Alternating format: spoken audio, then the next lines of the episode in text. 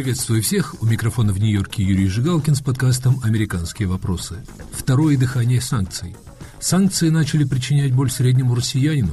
Белый дом наконец начал затягивать гайки санкций. Конфискация российских активов за рубежом становится более вероятной.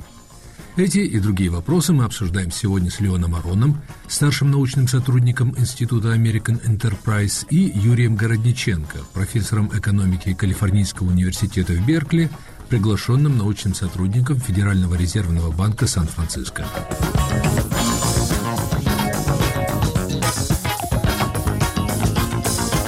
В заголовках мировой прессы последних дней замелькало слово «санкции». Китай наносит серьезный удар российской экономике. Публикация об отказе китайских государственных банков обслуживать российские компании. Турецкие банки затягивают гайки в отношении России. США вводят новые санкции против нарушителей нефтяных санкций – Российские авиапассажиры сталкиваются с опасностью в результате санкций против авиакомпаний. Обилие заголовков, скорее всего, признак активности администрации Байдена, которая переходит от предупреждений к наказанию нарушителей санкций.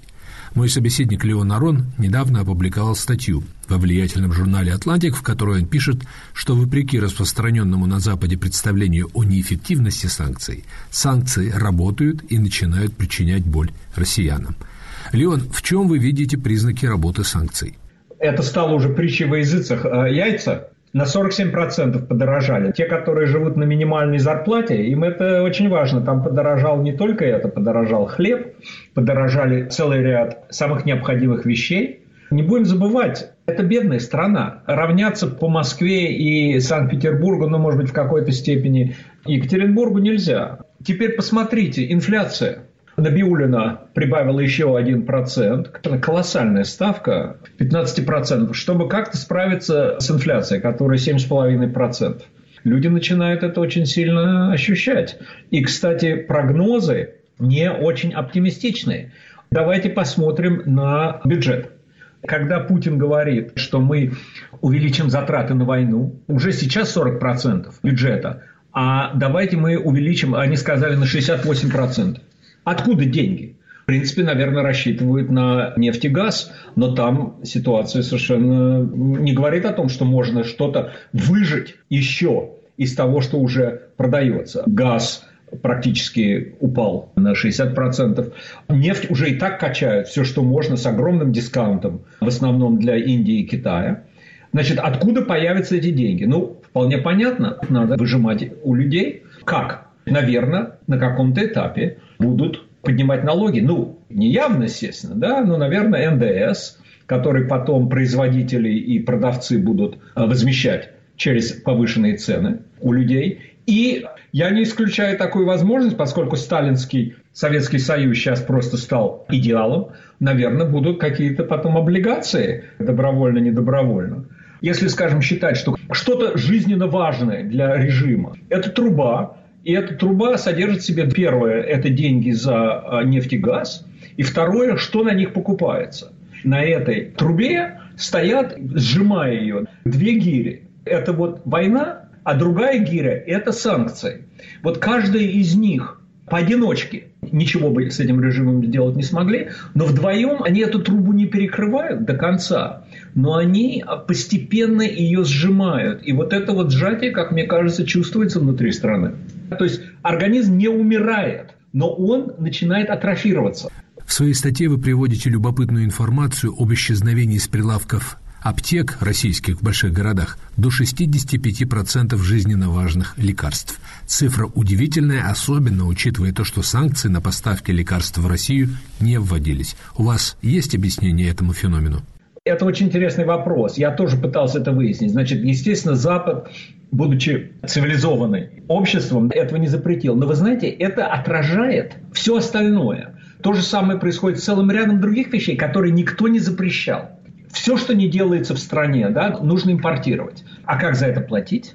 А какие банки? И я э, просто попытался узнать целый ряд банков во всем мире на всякий случай не хотят иметь дело с расчетами российскими. Хотим закупить партию чего-то, включая те же лекарства. И вот целый ряд моментов здесь стали очень неблагоприятными. Даже те продукты и изделия, которые, так сказать, прямую не санкционированы, банки и производители, кстати, их стараются как-то держаться подальше. Вот это, мне кажется, причина недостатка лекарств. Леон, вы, как и другие аналитики, указываете на многочисленные приметы ущерба, наносимого России санкциями – но никто не берется ответить на вопрос, когда количество может перейти в качество и вообще произойдет ли это. В этих во всех вещах, Юрий, экономика важна, но важна и мораль. Ведь э, практически сейчас идет война на истощение. А такие войны решаются, конечно, отчасти на поле боя, но главным образом они решаются дома, они решаются за счет поддержки или отсутствия поддержки, или ослабления поддержки населения. Я не уверен, что вот если этот процесс будет продолжаться, если вот, скажем, как сейчас, да, в Подольске и в других городах при 20-градусных морозах несколько сот тысяч людей оказались без тепла, а это, кстати, связано с тем, что урезали бюджет тоже на коммунальное хозяйство. Тоже есть цифры на этот счет. Примерно на 50% они будут урезаны к 2025 году. Постепенно идет накапливание всего этого. Да, неизвестно, когда перейдет количество в качество. И, кстати, можно также сказать, Кремлю это безразлично, потому что он превратит страну в Северную Корею, и тогда неважно, кто чем недоволен. А можно, можно, но все это сопряжено с рисками. Поэтому я бы сказал так. Конечно, неизвестно, когда режим окажется, если не в кризисе, то, по крайней мере, достаточно серьезной опасности изнутри. А также неизвестно, пойдет ли Путин на то, чтобы закрутить гайки и превратить страну в Северную Корею. Это связано с рисками. Но вполне понятно, что вот этот, как говорил Михаил Сергеевич Горбачев, процесс пошел. И вот этого отрицать нельзя. Ну, наверное, в этой ситуации нужно отдать должное Владимиру Путину, его способности отвлечь внимание людей от первопричины происходящего, затеянной им агрессии против Украины, дескать, царь хорош, виноваты бояре. Как ему это удается? О, безусловно. Посмотрите, вот его поездка по стране. Мобилизация не затрагивается, вообще не говорится о том, как возвращать мобилизованных или не возвращать. За это отдувается Министерство обороны, которому, конечно, Кремль велел сказать, что нет, мобилизованные возвращаться не будут, они будут там до конца войны. Но Путин сам этого не касается. Кстати, когда произошла эта катастрофа в котельной под Подольском, сразу стали всех арестовывать, и он, как говорят, взял под личный контроль. Это все известно. Ну и, кстати, очень непопулярные меры, такие как, например, вторая мобилизация, которая в цифровом смысле должна быть, потому что Путин подписал указ в октябре да, о том, чтобы армию еще увеличить на 170 тысяч человек. Это, заметьте, после осеннего набора. Откуда пойдут эти люди? Там уже и студентов хватает, кого по медицине нельзя брать. Но национальную мобилизацию откладывают до выборов. До после выборов, я бы сказал так. Вы говорите о том, что мобилизация, возможно, пройдет после президентских выборов в России. Как вы думаете, почему эти выборы так важны для Владимира Путина, если, в общем, всем понятно, что их результат будет такой, какой требуется Кремлю? Вы помните, да, как проходили выборы в Советском Союзе? Но я помню, скажем, моя бабушка, напуганная всем этим, она практически с одра со смертного вставала, чтобы голосовать. Почему? Потому что важна символика. И не результат, а процесс. Вот мы выходим на выборы. Это периодическое такое как бы переливание крови от людей к режиму. Может быть, оно фальшивое, может быть, оно недостаточно впечатляющее, но мне кажется, что вот такое периодическое слияние, скажем, людей с режимом, оно для этих режимов почему-то очень важно. Леон Арон, возвращаясь к тезису вашей статьи в журнале «Атлантик» о том, что россияне начали ощущать боль, причиняемую санкциями. Как вы думаете, может ли Кремль рассчитывать, что запаса терпимости среднего россиянина будет достаточно, чтобы довести эту войну в Украине до результата, который не будет выглядеть полным поражением для Путина? Опять-таки, мне кажется, что влияние на войну будет здесь не какое-то конкретное. Оно будет заключаться в начале какого-то, знаете, шатания пока что мы видим из, из опросов общественного мнения, смягчение вот этой поддержки войны. Вот это, кажется, что будет самым главным. Вопрос будет, видимо, такой. Насколько сможет режим игнорировать или подминать, репрессировать эти явления э, какого-то недовольства открытого, закрытого и так далее, и продолжать эту войну. Не знаю, целый ряд людей говорят, что вот этот следующий год будет решающим. Я думаю, что нет. Я не говорю о поле боя. Это другой вопрос. Вопрос связан с тем, насколько и как Украина будет получать систему вооружений западных и так далее. Но вот с точки зрения внутренней политики, я думаю, что, конечно, вот этот год еще режим будет держать курс, тот, который есть, на войну до победного конца, сколько бы она ни продолжалась. Но я думаю, что, скажем, через пару лет я бы не сказал, что вот будет все абсолютно обходиться без начала какого-то кризиса. Ваша статья в журнале «Атлантик» рассчитана на западного читателя, на людей из американского истеблишмента, которые в последнее время видят, что настроения в США в пользу помощи Украине ослабевают. Как вы думаете, может Киев рассчитывать на значительную американскую помощь, чтобы продержаться эти самые два года, о которых вы говорите?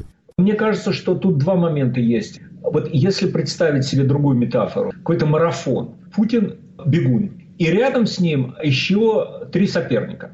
Первый – это Украина, сколько и как она может продержаться. Второй – это Запад, то есть насколько он сможет долго поддерживать Украину и, и когда и как, если там установится или начнется так называемая э, усталость от Украины. И третий бегун, мне кажется, Самый, наверное, потенциально для Путина опасный – это вот проблема внутриполитическая. Сколько продержится сама Россия? Так, мне кажется, нужно смотреть на то, что сейчас происходит. Эти все путинские бомбардировки колоссальные. Это все направлено, ну, конечно, в какой-то степени на какие-то военные объекты, но это не самое главное. Самое главное – это уничтожить мораль, способность украинского общества мобилизовываться и продолжать войну. Суть в итоге кто первый сдастся, где на Украине, на Западе или внутри России произойдет что-то такое, что переломит войну. Мы вернемся к разговору с Леоном Ароном и Юрием Городниченко. Оставайтесь с нами. Привет, я журналист «Радио Свобода» Александр Гостев, который побывал почти в 70 странах. Там везде и всегда происходят интереснейшие события, влияющие и на нас с вами. Как именно – об этом подкаст «Атлас мира». Я делаю его вместе с моим коллегой Ярославом Шимовым, знатоком Европы. Слушайте и подписывайтесь в агрегаторах подкастов в Apple, Google, Spotify и в других приложениях.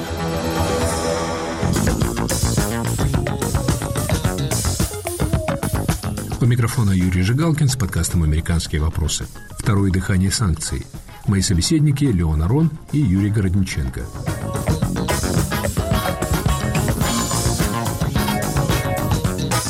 Леон, и все-таки, как вы думаете, будет продолжена масштабная помощь Украине Соединенными Штатами? Вопрос сейчас только о политике. Вы понимаете, ведь все, что тратили и потратят на Украину, это с трудом 5% бюджета Пентагона. То есть сами деньги по себе ничего абсолютно себя не представляют. Но вопрос – это политики. Да? И вопрос сейчас, конечно, вот и кризис, спад производства – в Германии, которая, естественно, это самый главный двигатель всего Европейского Союза. А другие страны немножко так шатаются. В Соединенных Штатах считается, что, наверное, будем расти только где-то на 1% с точки зрения волового продукта. Представляет себя давление вот на, на помощь Украины. С экономической точки зрения и Соединенные Штаты, и Европейский Союз могут себе позволить много раз больше для Украины но никто не может предсказать, к сожалению, как разворачиваться будут демократические процессы и там, и здесь. Юрий Городниченко, вот Леон Арон говорит, что западные санкции начинают причинять боль россиянам, в отличие от прежних времен, когда эффект санкций был почти незаметен. Согласны? Несомненно. Один пример – это то, что инфляция в России сейчас больше, чем инфляция в Украине. Это при том, что боевые действия на территории России не ведутся треть экономики не разрушена. Миллионы людей не выехали из страны. Как эти санкции работают? Да, один вариант, что можно завалить экономику в течение там, недели, месяца, ну не знаю, там, квартала, а второй вариант – это медленное загнивание. И есть море примеров такого постепенного загнивания. Вот Северная Корея, Куба. Поэтому Россия такой похожий путь медленного загнивания. Но этот прогноз медленного экономического загнивания России вряд ли то, на что надеялись союзники Украины, вводя санкции, которые, как они говорили, должны лишить Москву денег на ведение войны.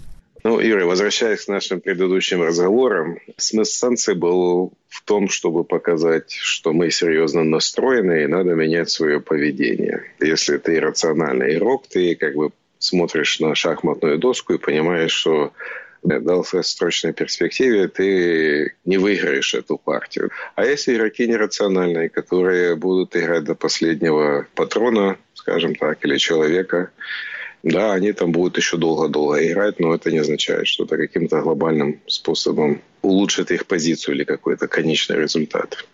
Вот, поэтому смысл санкций был послать этот сильный сигнал и как бы надеяться на то, что кто-то благоразумный в России, так сказать, отозвется на этот сигнал, поймет его и поменяет свое поведение. Этого не произошло, и вот продолжаем играть эту партию и в какой-то момент, ну, будем надеяться, что кто-то найдется в России, который посмотрит на доску и скажет, что да, как бы мы тут не можем выиграть, давайте начинать по-новому. Такие люди там наверняка есть. Увы, Владимир Путин не в их числе. Немало людей на Западе, как мы знаем, принимали его за стратега, а он ведет себя, в общем, как фаталист. Он понимает, что для него конец этой войны, это для него личная будет катастрофа, может быть смерть. А для России это далеко не смертно. Все может быть намного лучше для средних россиян. Юрий Городниченко, вы, насколько я понимаю, неплохо знакомы с ситуацией в Украине вокруг нее. В последнее время в Америке много говорится о проблемах с оказанием Украине военной помощи. Некоторые аналитики пишут, что стоило бы подумать о переговорах с Москвой. Можно предположить ведь, что такие разговоры внушают надежды людям в Кремле. У вас есть ощущение, что у Путина есть возможность закончить эту войну спасительной для него ничьей? У меня нет такого ощущения. Уже все так далеко зашло, что Украина не может отступить, Путин не может отступить. То есть это вот будет продолжаться еще очень долго. А что все-таки произойдет с помощью для Украины в многолетнем противостоянии? Она ей наверняка необходима. Когда начинается война на истощение, то важно, у кого больше ресурсов. И с одной стороны, как бы союзники Украины имеют намного больше ресурсы, чем Россия, на порядке больше. Но вот Украина становится заложником каких-то внутренних политических вещей. Мы наблюдаем задержки там с разными экономическими программами, с военными. Я думаю, в итоге союзники Украины все равно продолжат поддерживать Украину. В этом смысле, я думаю, стратегически ничего не поменяется. Ну и даже в том случае, если Украина не будет получать западную помощь, это все равно не остановит войну.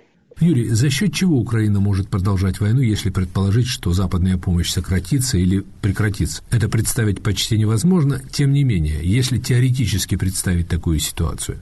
Да, очень хороший вопрос. За счет чего Украина будет, так сказать, воевать, если не будет западной помощи? Ну, просто чтобы мы как бы на вскидку поняли, где мы можем быть и где мы сейчас есть. Все налоги, которые Украина сейчас собирает, это все идет на оборону. А можно ли как-то увеличить вот эти сборы и выплаты на оборону? И ответ – да, можно. Потому что Украина еще как бы не мобилизировала ни экономику, ни общество. То есть вот такого уровня, как, например, было во время Второй мировой войны или что-то в этом духе, мы еще в Украине близко не видели. Ну, опять же, возвращаясь к опыту Второй мировой войны, то есть ты или на фронте, или ты работаешь на военном заводе. То есть у нас много людей на фронте, но нет вот мобилизации, так сказать, на заводе. Может, к этому еще все придет. Я надеюсь, что нет, но все возможно. Возвращаясь к санкциям, вы как-то прибегли к яркому образу, сравнив санкции с тысячу порезов, которые приведут к смерти организма. Этот процесс, как мы видим, затягивается. А можно ли, образно говоря, перерезать санкциями, ну, сразу сонную артерию? Все понимают, например, что нефтегазовые доходы России – это вот и есть может быть критический порез, который придется сделать. Кто это сделает, когда это сделает, на этой стадии непонятно. Но, с другой стороны, цены на нефть довольно низкие. То есть сейчас цена на российскую нефть пределах вот этих 60 долларов, которые установили на Западе для России. Как бы таким образом постепенно этот источник доходов истощается. Юрий, в последнее время администрация Байдена сделала акцент на ужесточении так называемых вторичных санкций, то есть преследование не американских фирм, торгующих с Россией.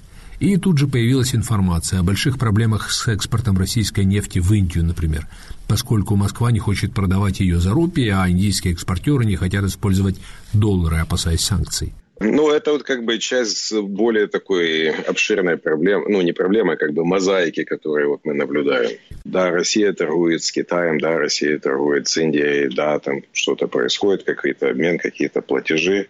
Но в какой-то момент, например, Россия выясняет, что рупия – это не свободно конвертируемая валюта. И рупии можно использовать только для того, чтобы что-то купить в Индии. Да, Индия большая экономика, но у них валюта рупии не свободно конвертируемая. Коммунистическая партия Китая хочет, чтобы юань был мировой резервной валютой. Но юань упорно не становится резервной валютой. Почему? Потому что нет доверия Китаю и коммунистической партии вот такие вещи, да, казалось бы, ну, неконвертируемость рупии, да, насколько это может быть серьезная проблема. Ну, сама по себе она не очень серьезная проблема. Но это вот этот маленький порез, который делает жизнь неудобной. Таких вот порезов становится все больше и больше. Вот, например, инфляция в России большая на яйца. Почему? Потому что оказалось, что антибиотики для птицефабрик делают на Западе. Их в России сейчас не продают. Насколько это критично? Ну, наверное, не критично. Но если это все сложить в один пакет, то как бы уже становится тяжелее экономике работать. В пару к новости о рупиях и нефти появляются сообщения о том, что китайские и турецкие банки отказываются иметь дело с российскими клиентами по той же причине.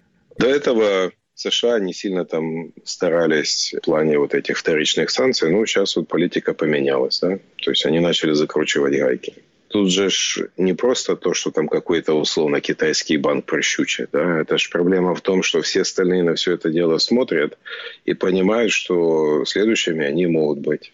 Вот, и поэтому от греха подальше лучше там, рублями или еще чем-то таким не баловаться, не заниматься. Тоже как бы это смертельно? Нет, не смертельно для российской экономики. Это неудобно, да, это неудобно, потому что приходится платежи там как-то очень сложно проводить, и в итоге непонятно, что ты за эти там юани или рупии можешь получить. То есть вот такие проблемы накапливаются, накапливаются, и таким образом все труднее и труднее российской экономике поддерживать этот уровень производства. Юрий Городниченко, как вы оцениваете успех попытки установления потолка цен на российскую нефть? Предел цен установлен, но сейчас США пытаются преследовать нарушителей режима, ведь много информации о том, что он повсеместно нарушается. Почему вообще этот потолок получился и откуда он взялся? Если Россию вырубить из этих рынков, то цена на нефть будет очень-очень высокая. Потолок цены на российскую нефть – это был как бы такой способ, чтобы держать российскую нефть на рынке, но при этом не давать России вот эти сверхдоходы нефтегазовые, да, то есть вот такой как бы компромисс, да. Но в процессе, так сказать, имплементации начали накапливаться всякие лазейки и так далее. Вот сейчас как бы пошел опять процесс в том, чтобы закручивать гайки, чтобы там греческие танкеры особо не плавали в России или что в таком духе. Ну и потом ничто же не мешает там США или еще кому-нибудь сказать, что давайте мы теперь поставим ценовой потолок не на 60 долларов, а на 55 или на 50. Это раз. А во-вторых, многие люди не знают, что как бы на самом деле один из самых больших производителей нефти это не Россия, а США, они там чемпионы. И с момента войны, с февраля 2022 года, они нарастили производство нефти приблизительно на 15-20%. Да? Это же огромные объемы. Они еще могут нарастить. Поэтому цена на нефть ну, ведет себя, скажем так, хорошо. То есть она никуда-то там не взлетает и не падает. То есть она в таком более-менее стабильном состоянии. А может еще вывести что-то. Вот, например, Ангола недавно сказала, что она вышла из ОПЕКа, потому что их не устраивает вот эти постоянные сокращения производства нефти. Но еще может кто-то выйти потом. Будет еще больше нефти на рынке. Есть разные механизмы, как э, контролировать вот эти доходы нефтедолларов для России и так далее. Как вы думаете, конфискуют российские государственные активы в западных банках? В последнее время об этом идет много разговоров, появляется множество публикаций, похоже, настроения смещаются в пользу такого решения. Если отдать это Украине, это, грубо говоря, дает финансирование Украине на следующие три года. То есть за это не надо думать. В этом плане это очень такое простое решение. Где найти ресурсы для того, чтобы поддержать Украину. Эти деньги лежат, их просто надо передать Украине. Какой контраргумент? Это то, что каким-то образом вот эта передача подорвет веру в доллар или в евро, и таким образом все другие страны начнут избегать доллара, евро или каких-то там других валют. Ну, я, честно говоря, слабо себе представляю, чтобы что-то поменялось в этом плане, потому что, как я уже сказал, нету альтернатив доллару, евро и так далее. Почему сейчас задержка? Задержка – это, мне кажется, скорее связано с тем, что все эти страны, которые держат российские активы, там Бельгия, Штаты, Канада, да, это же правовые государства, да, надо как-то объяснить с точки зрения права, почему это должно быть передано каким-то образом Украине. А с другой стороны, мы же должны понимать, что законы, которые там есть сейчас в этих странах, это же не какие-то законы физики. Там. Можно поменять законы. Да, и законы могут сказать, что если кто-то там себя агрессивно ведет и там нарушает какие-то нормы права, то давайте вот эти деньги передадим кому-то другому.